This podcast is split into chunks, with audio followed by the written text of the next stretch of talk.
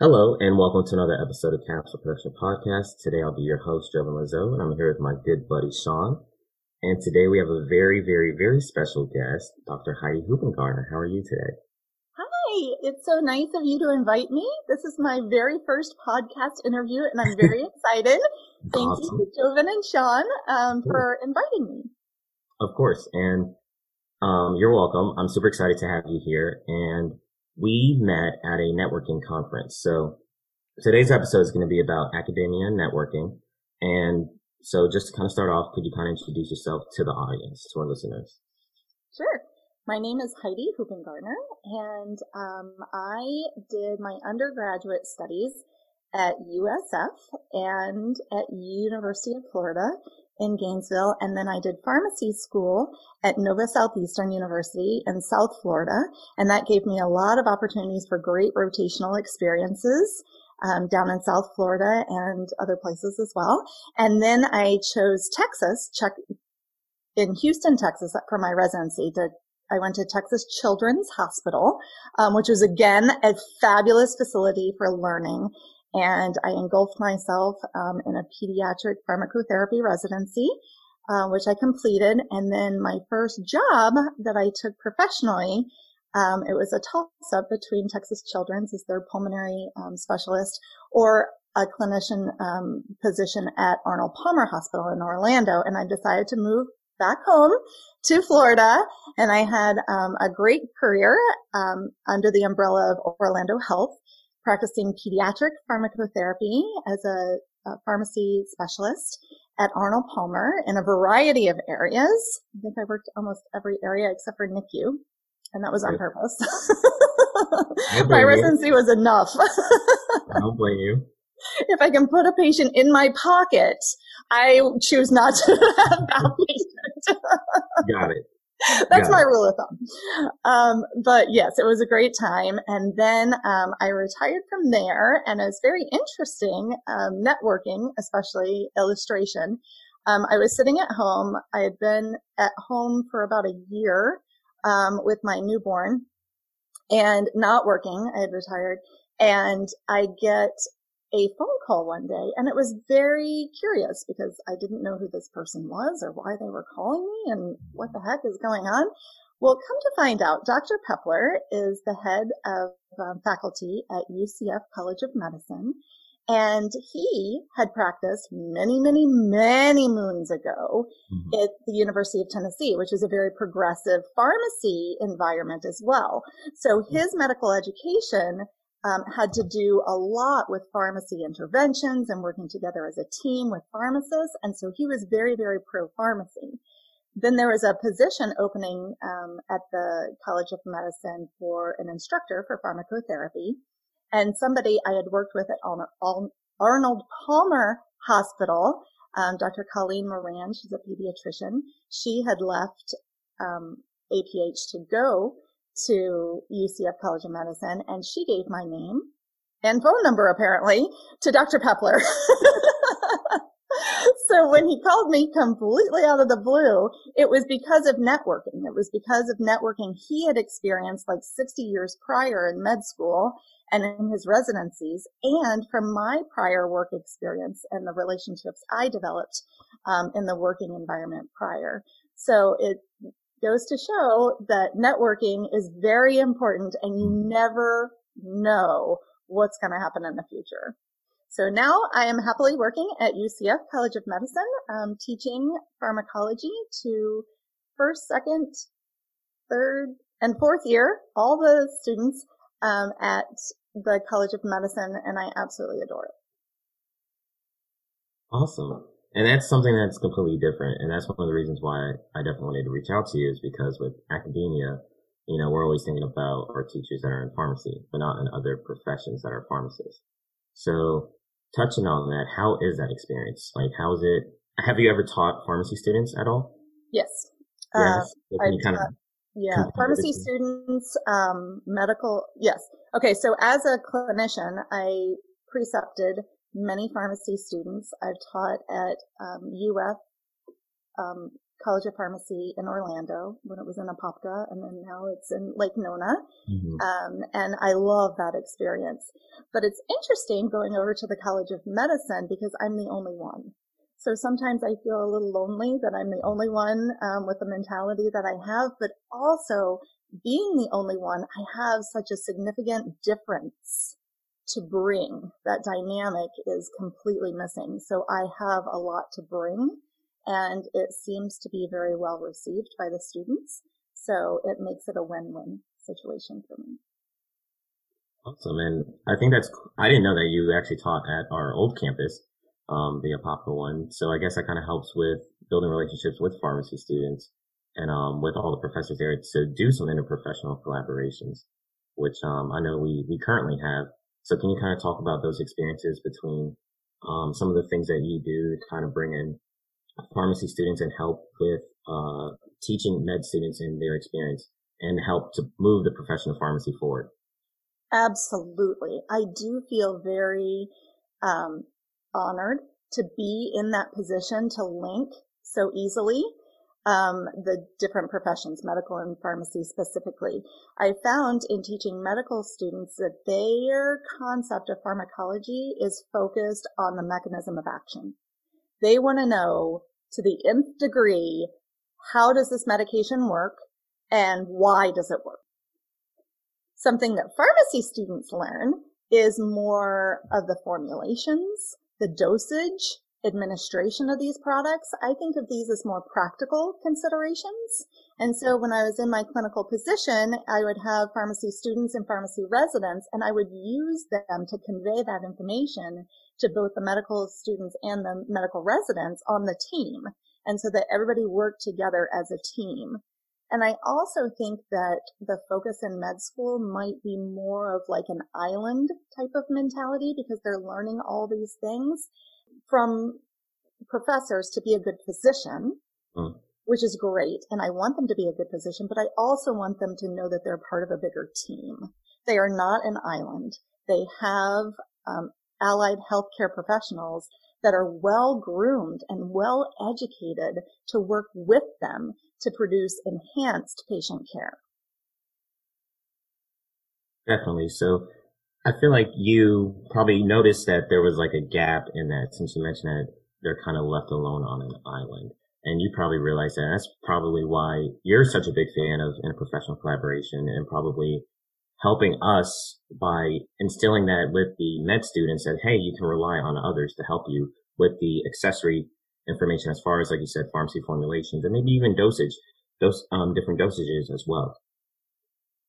Absolutely. And the medications that they typically learn for the boards mm-hmm.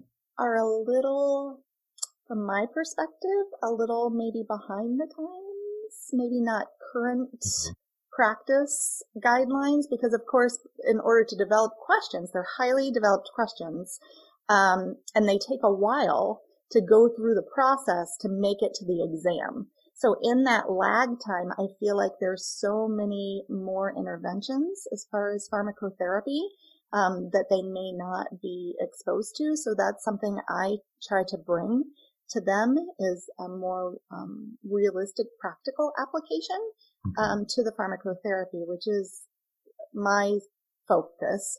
Um, there are other professors there that are pharmacologists, so PhDs in pharmacology that bring more of the mechanistic um, component to it. So it's nice that we have a variety of professors there um, to kind of have those different perspectives to give to the students. And have have the students been very receptive to that? Yes. That's good to hear. So, Some of the students are very focused on the test. These are like professional mm-hmm. students. And in pharmacy school too, I do think pharmacy students team, seem to be a little um, lighter um, mm-hmm. and not as heavy. Um, but medical students are very heavy and bogged down in student success, being a successful student, passing the different tests that are required for their licensure and not necessarily broadening that focus to say, Hey, I want to be an excellent physician one day, and I may need to know more information or different information than what I'm studying for the test.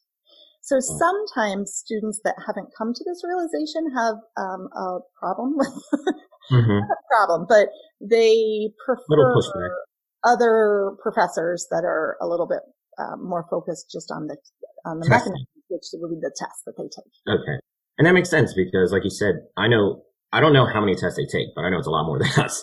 Mm-hmm. So I completely understand if they wanted to be focused on that because it's such a limited amount of time and they have to know so much information. Schooling's very expensive. They have to, you know, pass these boards, these exams to move on to the next year, correct? Correct. Absolutely. So, you know, they're going to be held back. So I could completely understand why they would want to do that. But touching on that, do you think is that maybe one of the reasons I know some med schools have kind of switched to instead of a grade to like a pass fail? Do you think that kind of has played a role into that transition? Absolutely. I think it's a very good thing because um, what I've noticed with the med students, again, they are professional students, very mm-hmm. smart, um, and they are used to getting good grades. So if they get an 89 on a test, there is a lot of um, displeasure mm-hmm. with themselves about that. I think they might be free from that if it's pass fail. Um, and then they can focus more on um, the legitimacy of their education, meaning it is a step. It is not the end all be all for this one particular test. It is one small step in them becoming an excellent physician. Good. And I, I could actually relate to that because I think it was my last three or four semesters at UCF. I had a 4.0 and then going to pharmacy school and not getting straight A's. I kind of felt like a failure. so I can only imagine, like, I'm sure med students have probably were getting like 4.0s or close to it their entire time in undergrad and also like high school. And then now you're going to a situation where it's like the first time you see a B and you're just like, oh my gosh, like I am not succeeding. Like this can't be like, I have to change this. And I could definitely see, a see an issue with that and how that could make things difficult for them. Exactly. And that is a very real part of med school. Mm-hmm. Mm-hmm. Definitely. So I think the pass fail thing is a good idea. That's my own perspective. Do you think that'll, I know we're transitioning to pharmacy, but do you think that'll, um, or do you think that'll transition to pharmacy? I see a lot of similarities between med school and pharmacy school, honestly. Um, the first big change that I saw was learning by system. So before, back in the dark ages of pharmacy school, um, we would just. You're still young, don't. um, we would learn by course. So we would learn, um, mm-hmm. and now it's by system, right? Which makes it all kind of relevant. Mm-hmm. Correct? I think so. I think it, I mean, I didn't go through that previous experience, but I like the way it's organized now. So in med school, it's, it's the same. So it started in med school and then it transitioned to pharmacy school. So when I first started teaching med school, pharmacy school was still teaching per course. So you would learn all your pharmacology together. You would learn all your pharmacotherapeutics together. Um, and med school was different for me, a different type of teaching because it was all integrated, but I loved it because I just popped in and out of different modules teaching about the, the medications. So they would learn um, the pulmonary system, and then I would jump in and talk about inhalers or whatever. Um, and I thought that that was a more comprehensive, more logical way to teach. And then a few years later, that transitioned to the way pharmacy schools taught. So I think that there are a lot of similarities and I think it may transpire to be pass fail, you know, like they'll try it out in the med school and see how it works. And then if it is um, effective as a strategy, I think absolutely it could move to pharmacy education. Hmm. Is UCF pass fail? Um, for med for school? med school, yeah. Uh, no, it's transitioning. Transitioning, okay. Mm-hmm. Okay, I wasn't sure now because I know my sister. She's she's in well, she's a resident now, but she was in like school, med school, and um, I think her school was pass fail. So that's why I was wondering. Mm-hmm. I'm not sure where okay. we are in the process. Got it. So from teaching these um, med students, uh, first year to fourth year students, what have you kind of learned from them to help you be a better pharmacist and a better teacher? This goes, um, this is a good life lesson. So if you're not listening, listen now. Everybody, we need to make like, Sean, can you, can you put in like some, uh, some special sounds? yeah, yes. like a siren just going on. Yeah, put a siren in or something like that. Everybody has to focus in and listen because it's about the gems that she's about to drop. A life lesson. Whenever you're teaching and um, anybody, know your audience. So as pharmacists, we have been enveloped in this mindset, but that is not the mindset of other healthcare professionals. So find out what their focus is and that will help you convey relevant information to them. Mm-hmm. Don't go in and talk about um, mechanism of action to the nth degree to a nurse that has to give a medication. If you're doing education to a nurse, you want to talk about administration of the medications. That is their focus. Not that they don't care about mechanism of action. Um, they, but they are more focused on the administration. So you want to make your education very relevant and more effective. So learn your audience and what they need, know their struggles, and then help fill in the gaps. And that will provide excellent education. So whether that's respiratory therapy education or um, medical education or nursing. There are so many healthcare providers, dietitians, everybody that we come in contact with has a different perspective. So if you're assuming your own mentality, then you're going to miss the mark. So you have to find out what their perspective is and what is important to them. Thank you for that. And so is there, is there, um, I mean, if you want to share, mm-hmm. Uh, do you have a preference between med students and pharmacy students as far as teaching? I think because I'm all by myself at um, UCF med school, I get super excited when I go to like my own people. I get very excited, um, especially since I don't have a clinical practice right now. Mm-hmm. Um, I I do miss the pharmacy collaboration because I feel like they're more fun people. okay. Um, I just have a um, a special connection, I guess, mm-hmm. with pharmacy because I've known since I was in seventh grade that I was going to be a pharmacist, and from twelfth grade I knew I would be a pediatric pharmacotherapist. Like I just knew. Um, mm-hmm. this is who I was meant to be. And so I really have a fondness for pharmacy students. But having said that, I love my med students because mm-hmm. I provide um, I think I provide refreshment to their souls, not only with the material, but how I deliver it is very unique. And I think they do appreciate that. And I love the relationship that I have with them. It's just very different.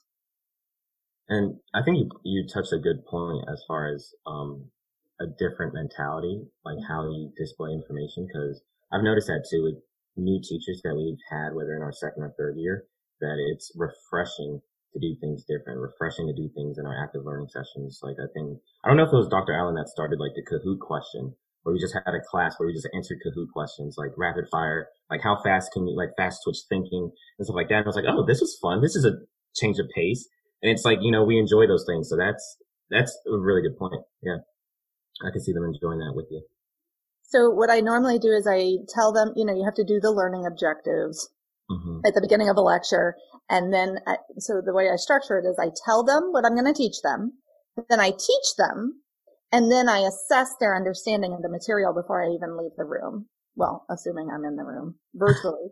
I can't do it via Zoom. So what I choose to mm-hmm. do at the end is a different kind of game format. So I haven't used Kahoot, but they do have like little clickers and so ah, okay. fastest finger thing, uh-huh. or we'll do um, a Family Feud game, or we'll do Jeopardy, or name that drug, and I'll mm-hmm. put up like um, or a Pictionary um, type of game. So I like to do an interactive experience to assess their understanding.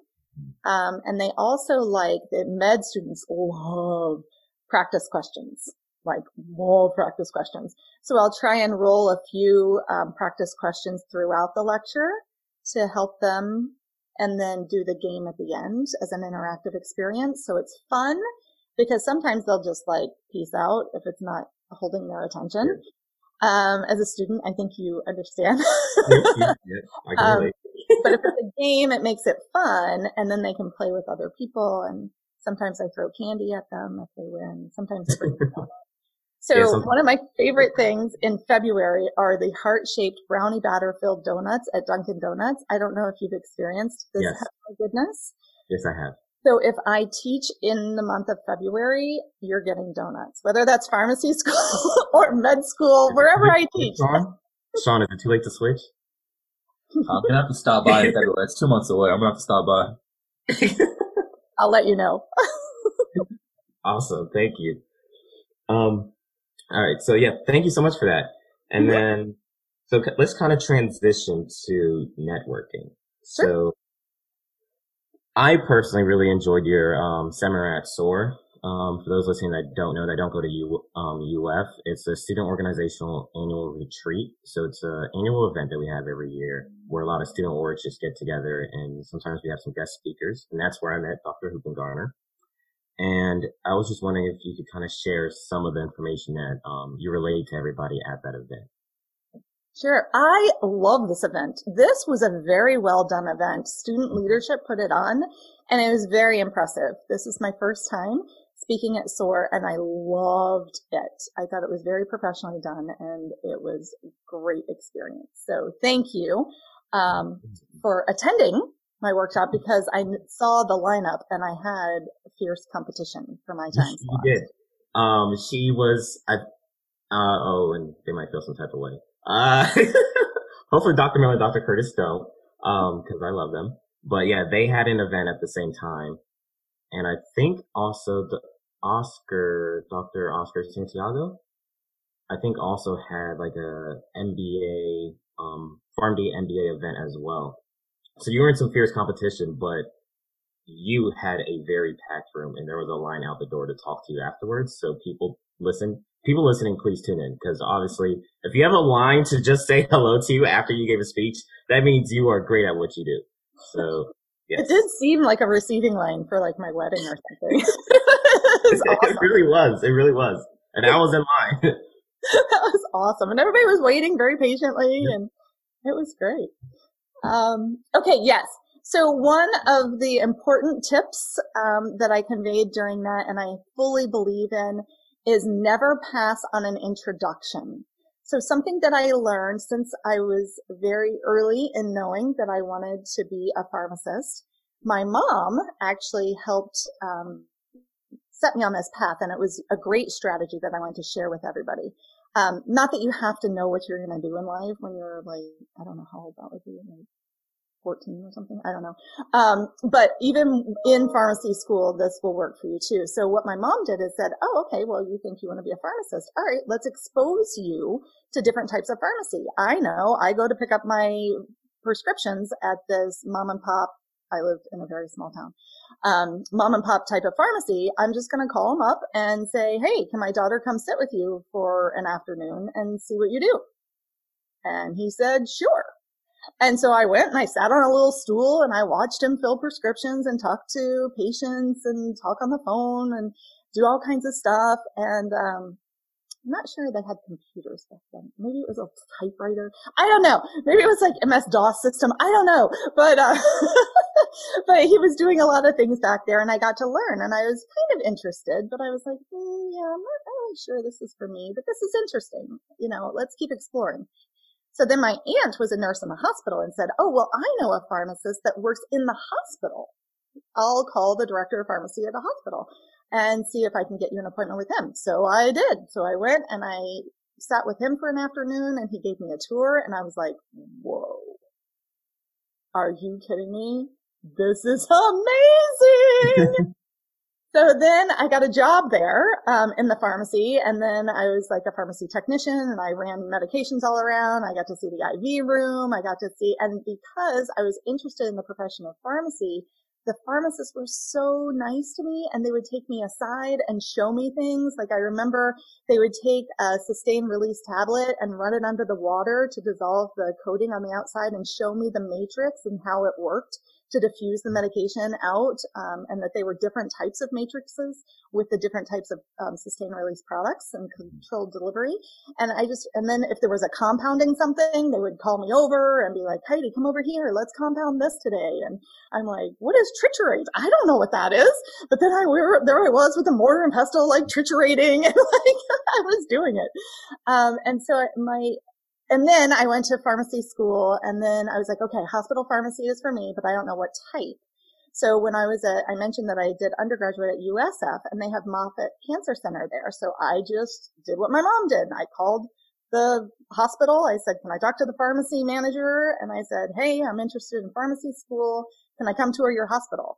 And he did. He showed me everything, rolled out the red carpet. And I was like, thanks. This is not what I want to do. And then I went to UF and, um, called the pharmacy um, person there and I was like, I think I want to try pediatric pharmacy. So I got a hold of the pediatric specialist at UF Shands and met with her and I was, had my aha moment. Like the heavens opened, the angels descended. Whoa! Heidi Hoopengarner, you were meant to do pediatrics because these are your people.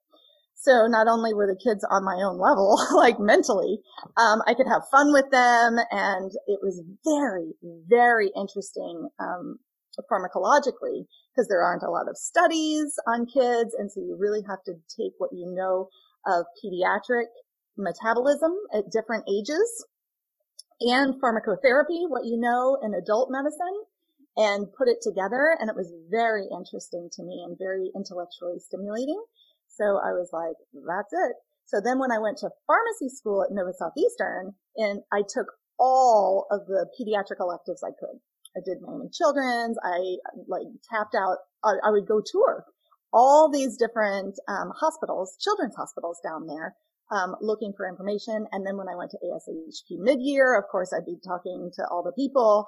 So it's just getting out there and talking to people. And that's how I found um, Texas Children's Hospital in Houston, which was amazing.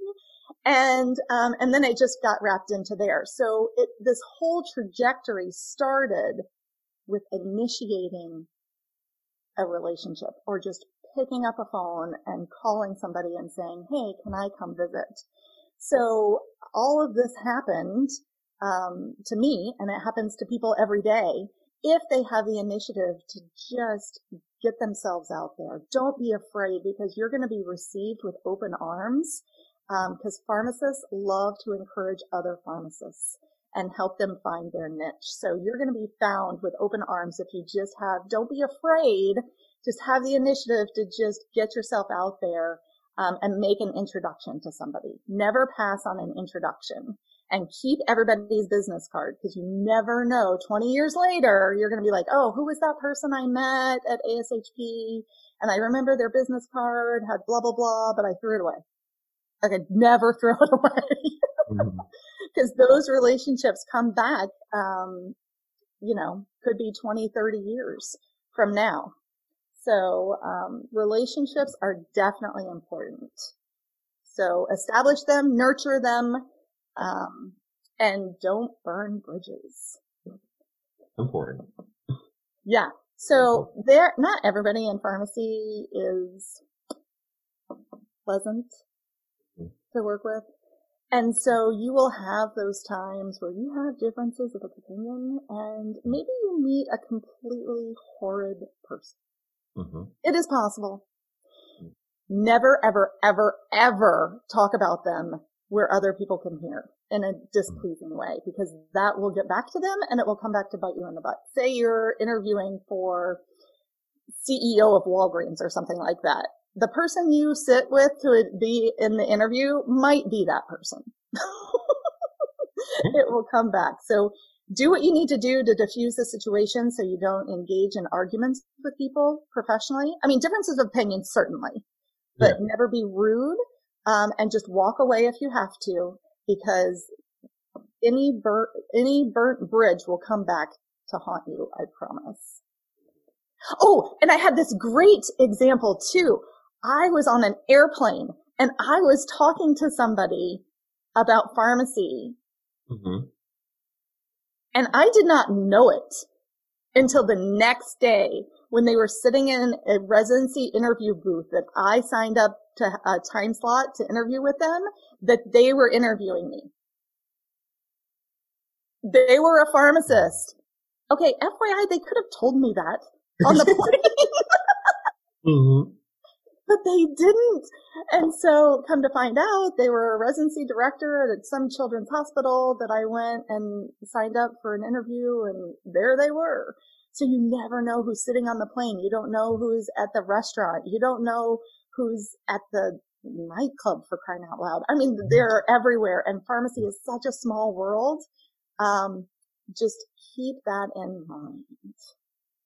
Yes, and then that's something that I always try to express. Um, Sean and I are both student ambassadors, so um, we have mentees, and with our um, mentees, we kind of just let them know that it's very important to be careful what you're saying on campus. Like I always try to tell them that I don't care if you're in the parking lot. Try to be as professional as possible because you never know who is coming around the corner. And I told someone this. This was she was a first year student. I'm not gonna say her name because I don't know if she wants me to. but she's a first year student or was a first year student. And she told me literally like two days after we had that conversation, she talked about something inappropriate and then a professor walked by and she just felt so bad. And then she was like, all right, I'm listening to you from now on. I was like, yes, please, I'm trying to help you. And so that's why I go even a step further. My personal rule of thumb is to never talk bad about anybody. If it's in a prof- in professional, not only in a professional setting, but if I have a professional relationship with them, to never talk bad about them. Now I might just, I might give like hints of times like, oh, I, no comment or I, I'm not a fan of that person, but that's about the extent that I go just because you never know how someone will take that. You could burn bridges with a friend. You never know. So that's like my personal rule of thumb that I always try to practice by. And people will tell you, like, I never talk bad about anybody. Even if they talk bad about me, like, I just don't do it. That's not the way I operate. That is a very hard thing to do. Um, mm-hmm. I am a person, I am an extrovert, so I love to vent. Like, I need to vent. So I have safe people that, that I talk to. But you're right. Like in the parking lot, right after something happens, you just want to like talk yeah. about it or whatever. That is not a safe space. Mm-hmm. You're absolutely correct. So even if you do need to vent about your experience, um, pick a safe place and safe people to talk to, um, and to protect yourself because absolutely. That's a great illustration, Joven Thank you. You're welcome. And, and then, my sister is a big introvert. So I just, I did include in my presentation tips for introverts because I am not one. So I had to pick my sister's brain about how it works. And then I came up with some tips and the students who attended the presentation really, really liked the introverts. They really, really liked those tips because networking is so often thought of as an extroverted sport. Mm-hmm. Right? So, um, my tips for the introverts um, are to seek out common interests with other people. So if you have a common interest or a common activity that you enjoy, or um, tours or trips or whatever, meet those people on a platform in an environment that you feel comfortable and you have an interest in. And that helps it um, become more organic in the connections that you're forming and less painful. And after you've made a connection, the introverts are really, really good um, if you take time to recharge after networking and just process. Um, time spent recharging can still be productive. You can email them and say, thank you for meeting with me or thanks for taking me on a tour. I really enjoyed it. Um, send them a note, like a handwritten note or send them an email or a text message um, use that time to reflect upon the connections that you made and document those relationships and those connections in a way where you can use them in the future or that you have them as a resource for the future. Um, you can still carry momentum forward in the comfort of your own space. So I want both extroverts and introverts to feel empowered to be proactive about making these networking connections. And that is true. I do remember uh, some usually very quiet classmates being very, very, very, uh, they were cheering you on. you were preaching to them. And, and, um, you know, what's interesting, one of our professors, we actually had a conversation about this afterwards. She was like, I've never seen that student talk that much in his whole, like, time at school because he kept asking you questions and speaking to you. And so she was just shocked by that. She's like, have you? I was like, no. I was like, he was completely relating to you. So yeah, it was a, it was an awesome presentation. Definitely. Again, um, uh, you have to know your target audience. So I knew there would be extroverts and introverts there. And so I didn't know how the introverted mind works. So again, it goes back to know your audience and do your research. So I picked my sister as an introvert mm-hmm. and um, asked her. So I did my research and I was able to um, effectively provide some education to them. So that just goes back to know your audience. Mm-hmm. And then kind of to kind of put you on the spot here, since a lot of us are going to be um, applying for whether it's residencies, fellowships, um, even job interviews, um, whether it's community, whatever the case may be, hospitals. It seems like a lot of interviews may be virtual. Um, as far as like our, our, we just had mid-year and mid-year was virtual. So just in case this does happen next year, do you have like any recommendation for networking virtually? Yeah, I think you guys are very, very adept. Um, like make sure your lighting is good.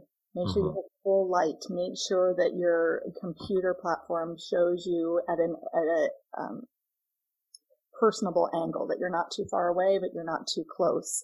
Pay attention to your surroundings. Are you um, conveying a professional image about your environment?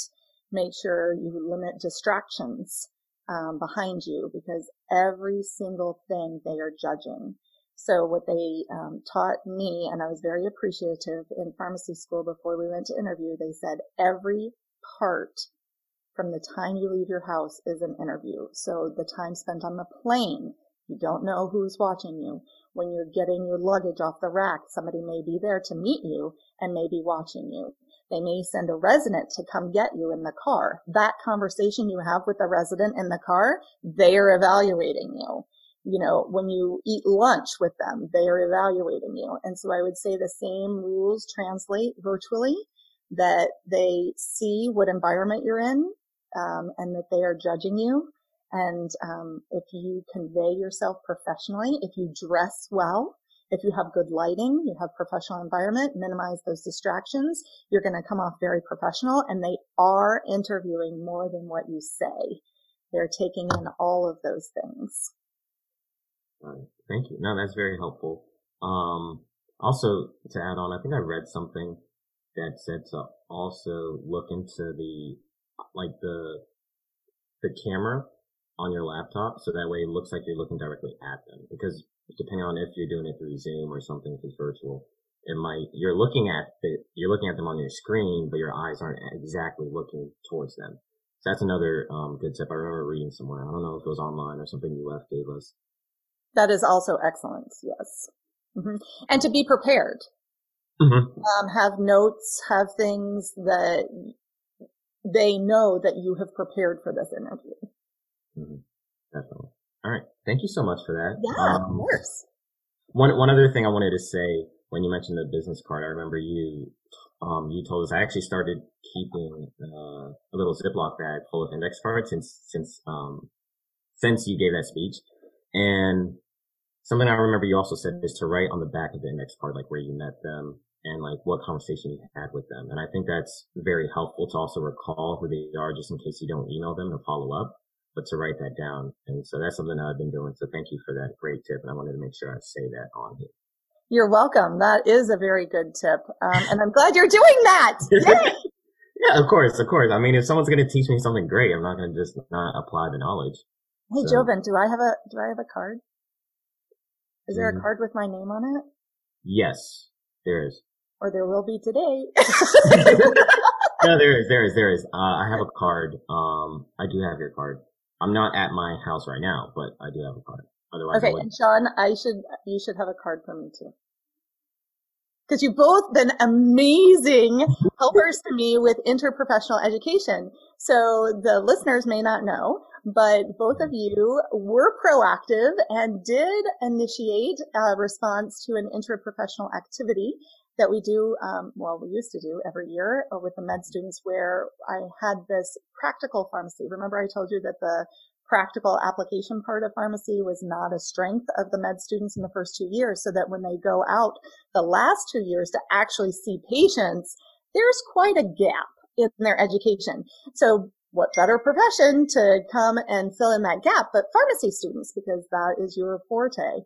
And so i invited um, students in and it started with like i don't know three or four pharmacy students and then it grew. I think the year that you helped me there were like 20 pharmacy students and we were able to do so much more. And so they the med students would rotate through these different stations. And i think sean you were helping with administration like tricky administration um, like type of devices um, insulin and so forth. And then we had another administration table um, with maybe oral medications, and then we had med history. And um, so we had a whole bunch of, and that was very well received. So the med students would rotate from station to station, drug information, um, all these things, prescription writing, and learn all these tips from pharmacy students and they loved it. So now I have kind of converted that um, into a virtual learning activity. I have created a um, two week elective for them. So what happens with med school is that interviewing is like next level. So they will spend literally six weeks traveling around the country interviewing at different places because they have to go through the match. Um, and it's a very serious um, type of process. So just think of like what you experience in pharmacy school and then it's like up a couple levels from that. So what they want at UCF College of Medicine, of course, is to keep those students engaged in education, but make it virtual so that as they're flying around the country, interviewing at different places, they can still engage in education. So this two week elective fills that need, but it also provides like the stuff that um, Joven and Sean used to help me with in those rotations. And so um, Joven actually helped me prepare something on um, pharmacogenetics um, and genomics um, for them. And so I have put his education into my elective. Hey! I'm super excited about that. I love mentoring projects. I love IPE activities. Um, so if there are any listeners out there that are interested in helping develop some virtual content, um, in that regard, uh, and it's called Insights into the Medication Use Process. And so because it is virtual, we can just, it's a living, breathing thing. I can put stuff in, take stuff out. Um, and so in there, I have taken like Sean's station and made like um, Zoom versions of like breakout rooms within the Zoom. Okay. Yeah. Yeah. So I had a little Zoom background of like a pharmacy in the background and I was like, welcome to Dr. Hoopenhouser's pharmacy. Today we're learning about oral tablets and look at this. This disintegrates and this doesn't. And so I would show them on the camera. And so, um, I felt like the Swedish chef sometimes. um, so, um, I'm sure if anybody wanted to redo any of those videos, you'll let them. uh, I would let you see them first, of course, and then uh, you could do better. Um, or if you had something like you, uh, Joven, you were particularly interested in the pharmacogenomics section. Mm-hmm. So that these projects as pharmacy students are so, so valuable on your um, CV. So mm. valuable. Um, so if you are listening and you're interested, um, please contact me and I'd be happy to help you either with your own project or if you want to help me develop something um, for the virtual elective on the medication use process. The whole point of that is to help them. They're used to learning the prescribing part, mm-hmm. which is their part, and the monitoring part at the end. So the beginning and the end of the med use process is what they are learning. And what I want to try and do is fill in the middle part. So what does, um, what happens to the order once the physician puts it in the computer? So I went to a pharmacy, Nemours Hospital let me go in with a camera crew. And so I dropped a 360 degree camera in the IV room. So it recorded 360 degrees in the IV room over 15 minutes. And so I popped that into the virtual, um, pres- the elective. And so they can go in and with their mouse, they can scroll around the IV room and see everybody's role um, and you can see the technician and how they scan stuff in and then the pharmacist. And um, then I recorded somebody in the ante room doing all of the garbing and, and de- the gowning and degowning. And I included that as a separate video so they could just see why it may take longer to get an IV medication up to the floor. Um, so if they're just so they can understand the pharmacy fill area, I'm still waiting on contracts to go through um, with um, either Publix or Walgreens, so I can drop a camera in a retail pharmacy. But that is a struggle. I'm sure. I'm sure. Legality. I even know the president of Walgreens Pharmacy, man. I went to pharmacy school with him. Wow. no, their legal department is, uh, wow. Yeah. Have you, have it just has like, to do with HIPAA. They just want to keep their patients safe. So. Okay.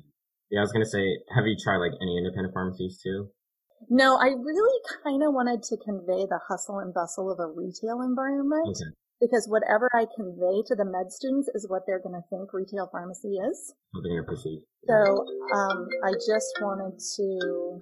Um, um, I just wanted to convey actual retail mm-hmm. um, environment, and so I was really kind of hoping for a faster moving um, target for that.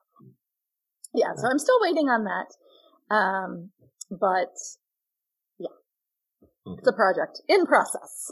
In process. All right. And so what is the best way for people to contact you regarding the insights to medication use process if they want to help out, volunteer, or maybe they have some ideas they, they would like to share with you? That would be amazing. I am interested in new ideas and innovation. And I have to say it's a luxury I have at University of Central Florida College of Medicine because of Dr. Pepler. He has put me in a great position that I can innovate and um, develop stuff. So I am very grateful for the position that I have. Um, so I welcome insight and perspectives from other people. If you are one of those people, you can email me at heidi.hoopengarner at gmail.com. So if you can't spell Hoopengarner, you can contact me. yeah, I'll, we'll make sure to put in our show notes so that way, um, whenever they see the description of what this episode is about, they'll they'll have your email right there in there, and hopefully they can spell it correctly from there. Okay, two O's, one P. Yes. and um, awesome. I was I was a Smith before I was a Hoopengarner, so that was a big transition. Life became more complicated. Got it. Got it. All right. And, um, awesome. So just to kind of wrap things up, uh, basically when it comes to networking, I feel a lot of us overthink it and it's very simple. You kind of simplify things. Just go with a simple introduction, especially if you're an extrovert. Just a simple introduction. Um, be respectful, get a business card, keep it, um, write down maybe when and where you met them so that way you can always keep that in your memory whenever um, a person says they met you from somewhere. Or if there's someone that you wanted to reach out that you haven't yet if you didn't send a follow-up email. And to and for the and to just establish a relationship and kind of nurture that and maybe keep in touch. Would you say like every three months or half a year?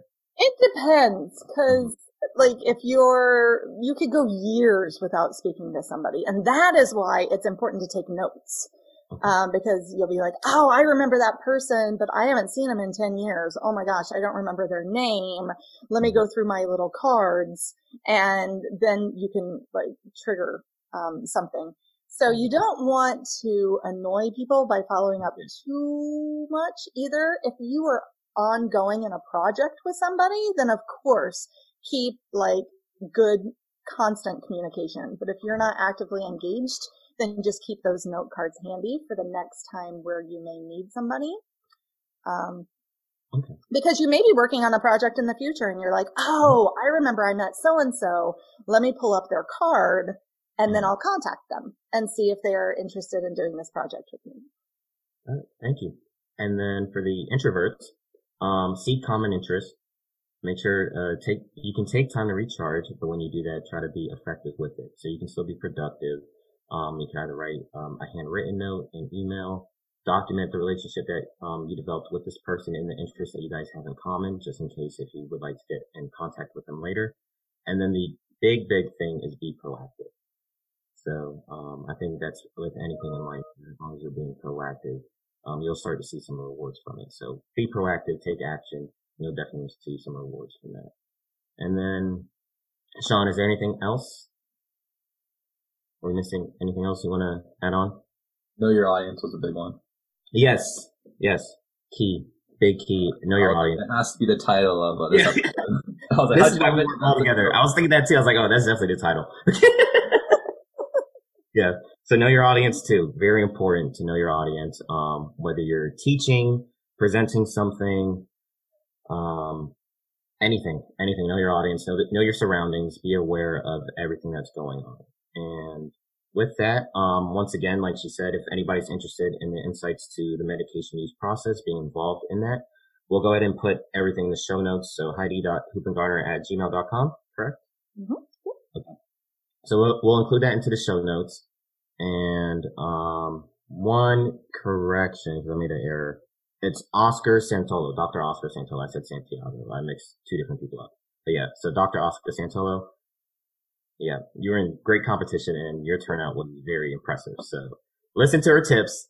Um, great insight. Thank you so much for coming on. I'm super excited. We're finally able to get you. It's been, been a process. You're such a busy person and, uh, but I'm so glad we're able to finally get you in. Well, thank you so much for taking time out of your schedule. I know a pharmacy student schedule, especially amongst these um, very fluid times, Yeah. is problematic. So thank you for doing this podcast. And I hope that people have maybe learned a couple of tips that they, when they're presenting an in-service on a rotation, or maybe they're just um, thinking about maybe reaching out, that maybe they would feel encouraged now um, to reach out and make those connections now. Um, today, right now, leave now. Yes, yes. Motivate them. Push them right now. I love it.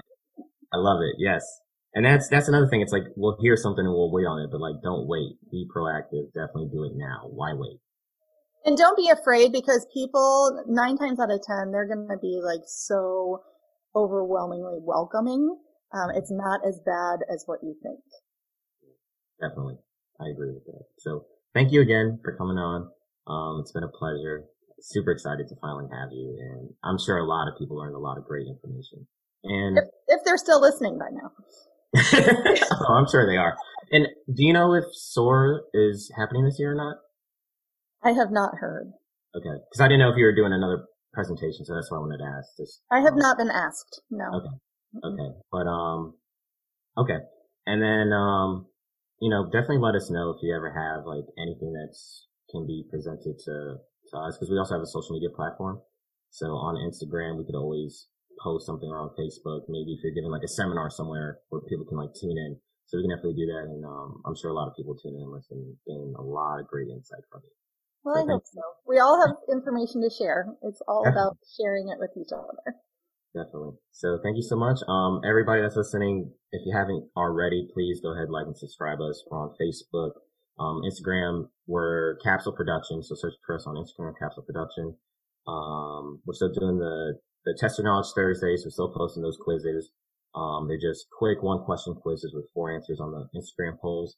You have about 10 seconds to answer it. So, um, and then we usually post afterwards, uh, what the correct answer is and why. So definitely stay tuned for that. Um, we have some other content that'll be coming out soon. So stay tuned for that as well. And let's see, anything else I'm missing? Oh, and then, um, follow us. If you haven't already, you can follow us on Spotify. Remember, some students didn't realize that we're on Spotify and Apple Podcasts. So definitely just search for Capsule Production Podcast. You can go ahead and subscribe and just download our, our content automatically. So you don't have to keep going in to see when we drop. But, um, thank you again so much for being here, Dr. Hoopengarner.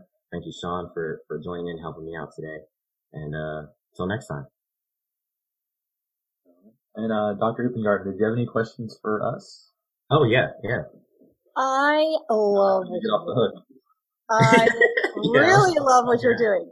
Um, yeah, so you're being those proactive people that are going to be um, successful, and I am so proud of you, and I am so excited about what you're doing.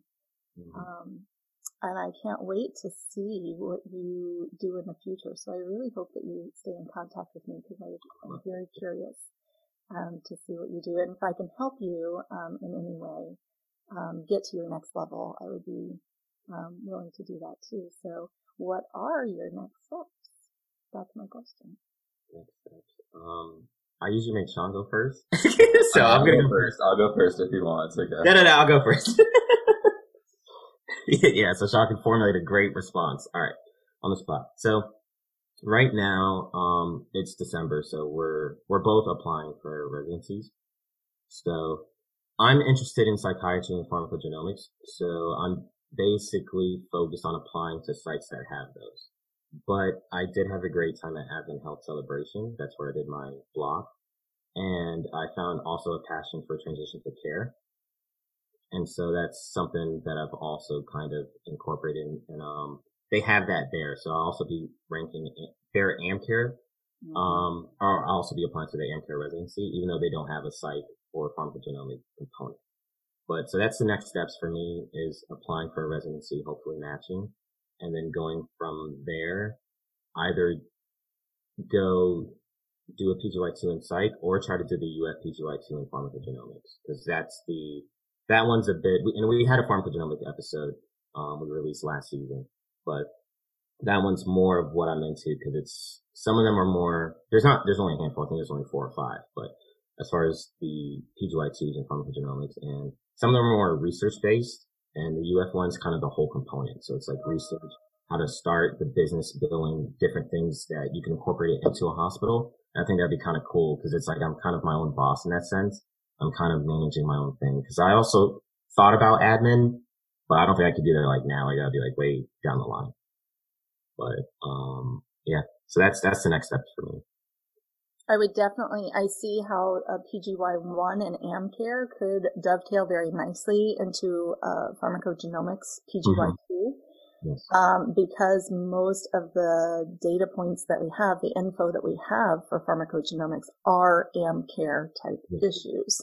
Um, and that, if you have the opportunity for UF, that's like one of the leading centers in the entire country, um, for that, that is going to be the best experience to set you up for a variety of futures. Definitely. And yeah. that's the goal. That's the goal. And we'll see, we'll see how things play out. And I'll keep in touch with you and keep you updated on everything. That sounds awesome. Yeah, gotta keep that index card up to date, Joe. yeah, I definitely do. But um, as for me, my current uh, steps or progression. So my first rotation, I had ICU at Apopka, which I absolutely loved and adored. It was very interesting situation to, I guess, see the management and like follow up on a lot of medication therapy of all the COVID patients. That was very like, an experience that's very unique. I mean, it's only this year that it's happened. Um, and then I also got to experience, so all my other rotations after that, they had very strong ICU or trauma going on as well. And even though I wasn't necessarily doing an elective or a rotation in those fields, I made an effort to always make sure that I asked and I got time in those areas. So I sort of continued and furthered that passion that I found. Excellent. So yeah. So currently I am pursuing any critical care strong hospital for PGY1 with a possibility for PGY2. Um, I did get to experience a lot of um, administration based projects my last rotation because I was working with one of the, the clinical pharmacy managers. So that was very beneficial. So I think eventually I would want to get into administration. Um, that's something Joven touched on. So we both share that same interest.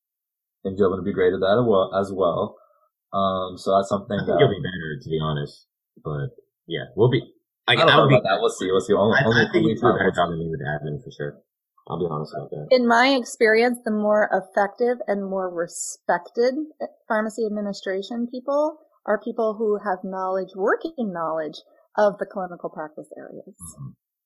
So don't rush that part of it because administration will always come to you even as a clinical specialist. They're going to turn to you to develop policies. They're going to turn to you for um, all kinds of administrative projects. Don't jump right into admin because it's going to come to you. I promise. the projects. And if you have the clinical practice and then the experience of all the projects that come to you within that clinical practice, um, then you are going to be um, set up for success as um, a very, very valuable administrator and respected. You want your people to respect you, and that's not always the. Yeah. So, yeah. So critical care is like your passion, man. Have you had any um, rotations at Orlando Health? Um, I have not. I have an upcoming one. It's not ORMC, but it's another one of their campuses. I believe it's in Ocoee, but I'm doing infectious disease rotation. So excellent. Yeah. But yeah, ORMC, Celebration, um, Advent Health South. There's a couple of programs I'm going to be applying to for PGY one. Okay. Like that, very strong. And you, you're saying local, song with your applications, or um, I think for now, I'm considering. I mean, I'm born and raised here. I mean, I haven't really experienced anything else. I mean, I love it here, but I'll have a few. I'm definitely gonna apply to like um Tampa Bay General Hospital and then Mayo Clinic in Jacksonville. There's a few in Miami that look interesting, but I haven't. I need to do further research. But yeah, I haven't looked anywhere out of state yet. What about you? Yeah, I'm uh, the University of Kentucky they seem very interesting. Um, I was able to meet them, meet with one of the residents, Anna is her name, at the residence showcase the other day. And she was telling me, which I thought was really cool, is at, at their site that for staffing hours, you can staff in the psych unit.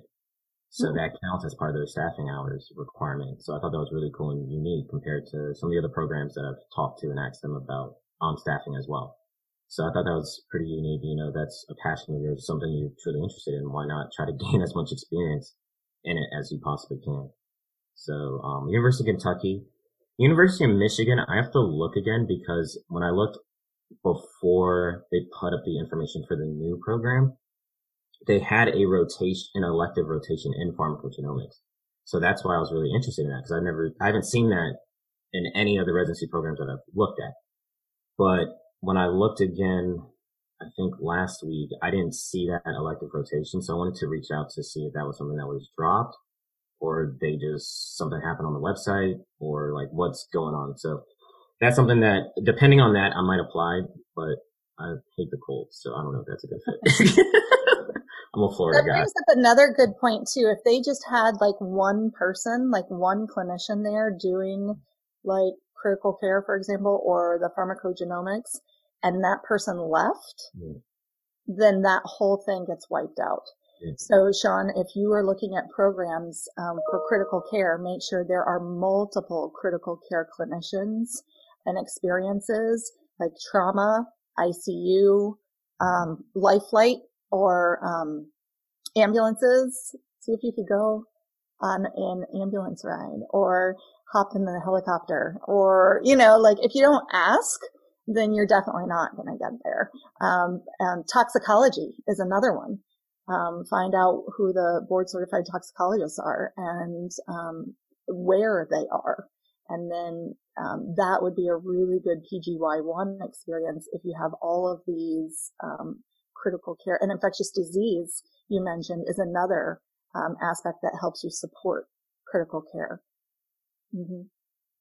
So I, I know that ORMC has a very, very active trauma center. That's why I mentioned it.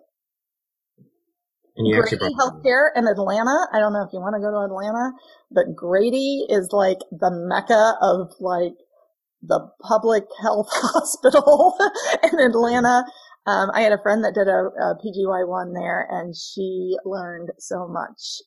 It was a tough year. Okay. So this is another thing. Don't look for the easy residency because it's only a year. Tough mm-hmm. it out, go hard, um, and then get that experience. Mm-hmm. Yeah, and you brought up a good point because as far as uh, if it's only one person running it, because with the AmCare elective at Celebration, they send you like a formal email with everything that they do there. And one of the things listed was pharmacogenomics. So I was really excited that I was, I'd potentially be able to be a part of that. And then on my first day, they're like, "Oh yeah, that pharmacist left, so we don't do that anymore." and nobody wanted to pick up the project. So that's that's a great point. That to definitely look and try to see how many clinicians are part of that um, program or that rotation. Because once somebody leaves, then it's, if nobody wants to pick it up, then it's gone. And you have six months lag time. So a lot can happen in those six months. Yeah. So, but if you have multiple practitioners, say you have one in psych and one in pharmacogenomics and one, um, in like administration or whatever, like multiple rotations is what you're going to look for a program that's going to be really strong in that area. That's a great point. So I'm going to, I'm actually going to use that information and double check to see as far as some of the programs that have a psych, ele- psych elective rotation, and see how many clinicians are actually involved. Because like you said, it'll be what probably in June we start. So in like six, five, six months from now. And like you said, a lot can happen. They could switch jobs and if nobody picks it up and it's like, okay, I came here for this and it's not here anymore. And now I just have to tough it out. So that's, that's a great point. A lot of, a lot of great insights. Always providing knowledge. And then any other questions for us? No. Okay. So I guess that's it. That'll, that'll be our episode today. So thank you again for coming on. Thank you, Sean. And, um, until next time, everybody.